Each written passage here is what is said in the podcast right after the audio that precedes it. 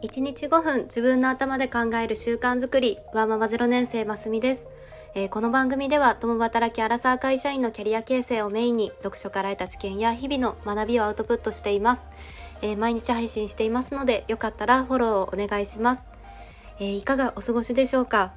えー、私は今月で息子が1歳1ヶ月になるんですがの昼寝事情がなんだか変わってきていての今までは朝寝が1回で昼寝も1回。あったんですが最近は時間がすごくだか後ろ倒していたりだからすぐ起きちゃったりで、まあ、なかなか読めなくなってきていますでこの今までのルーティンがぐちゃぐちゃになった後っていうのはまたなんかお昼寝が1回とかにまとまっていくとかなんか変わっていくんですかねちょっと収録がもう夜寝た後になって遅くなってしまっていますが、まあ、これもあの成長と思って今は頑張りたいと思います。で今日の本題は、えー、0秒思考という思考法についてお話ししたいと思います。えー、この0秒思考というのはあの、まあ、どこかであの実践しているという方もいらっしゃるでしょうか。で皆さんは日々何かモヤモヤするなとかなんかうまくいかないなと思うことってありませんか？の私もこのなんかモヤモヤするなっていうのはやっぱり仕事をしていた時も、まあ、夫婦の会話でとか、まあ、いろんな人間関係とかやっぱり感じるようなことはたくさんあります。で、まあ、頭でぐるぐる考えているとなんかあれもこれもで雪だるま式に悩みが広がっていきませんか？えー、こういう時にあの私は一番効果があるなと感じている思考法です。でそちらを今日はご紹介させていただければなと思います。でこれは2021年からもう細く長く2年続いていました。で1分でできる簡単な方法なので、まあ、何かのモヤモヤ解消のヒントになればいいなと思います。はい。でこの0秒思考というのはタイトルはそのままで赤羽裕二さんという方が書かれた本で提唱されている思考法になります。赤羽裕二さんはマッキンゼーで14年間活躍されていた方だそうです。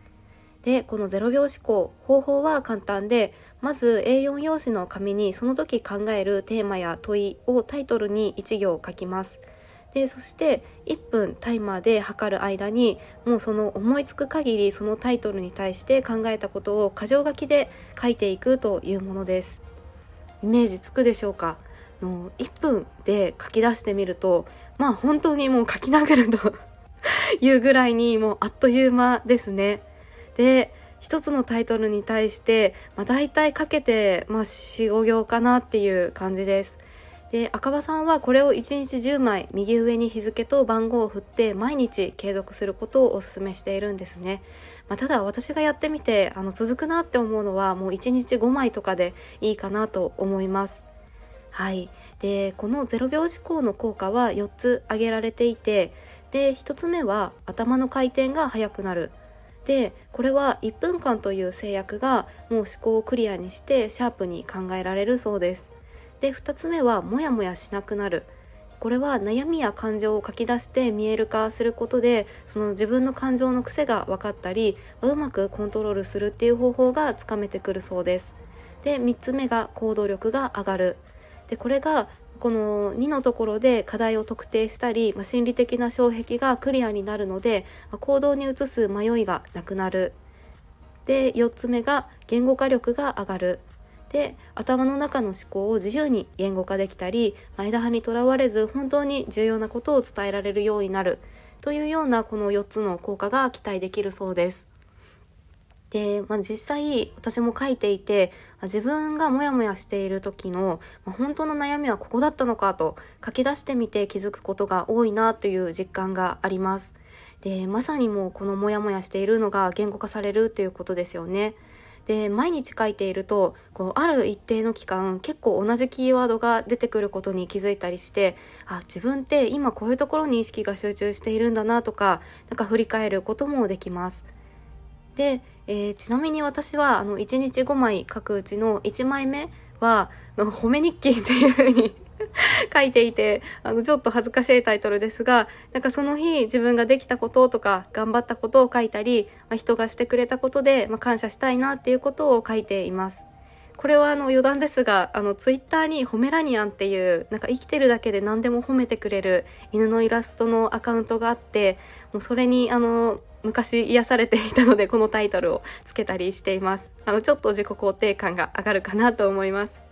はい。で、えー、1枚目は、まあ、プラスに考えられることを記録しているんですが、まあ、それ以外は本当に、まあ、今感じているモヤモヤはとかそれに対してどうどうしてそう思うとかじゃあどうしたい？みたいにどんどん掘り下げて枚数を書いていくでそうすると悩みがクリアになって、まあ、本当に次の行動をどうしたらいいのかっていうところが見えてくるかなと思います。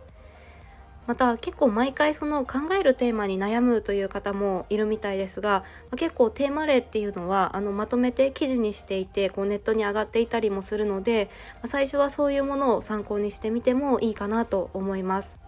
まあ、あとは結構その自分の頭の中のモヤモヤとかだけではなくて、まあ、仕事でプレゼン資料をこうまとめる時とかに読み手は何が知りたいとか何を伝えればいいかといったことを整理したりとか、まあ、人にお仕事をお願いする時にその人のモチベーションは何かみたいなことを考える時にも使ったりしていました。はい。いかがでしょうか？今日は1枚1分で頭の中の思考を整理する0秒思考という方法についてお話ししました。まあ、この悩みのこうモヤモヤ解消にもいろんな場面にもこう汎用性のある方法かなと思います。えよければ一度試してみてください。では今日のお話に何か気づきがあったと思ってくださったらいいねボタンやフォローしていただけると嬉しいです。お聴きくださり本当にありがとうございました。それではまた明日の放送でお会いしましょう。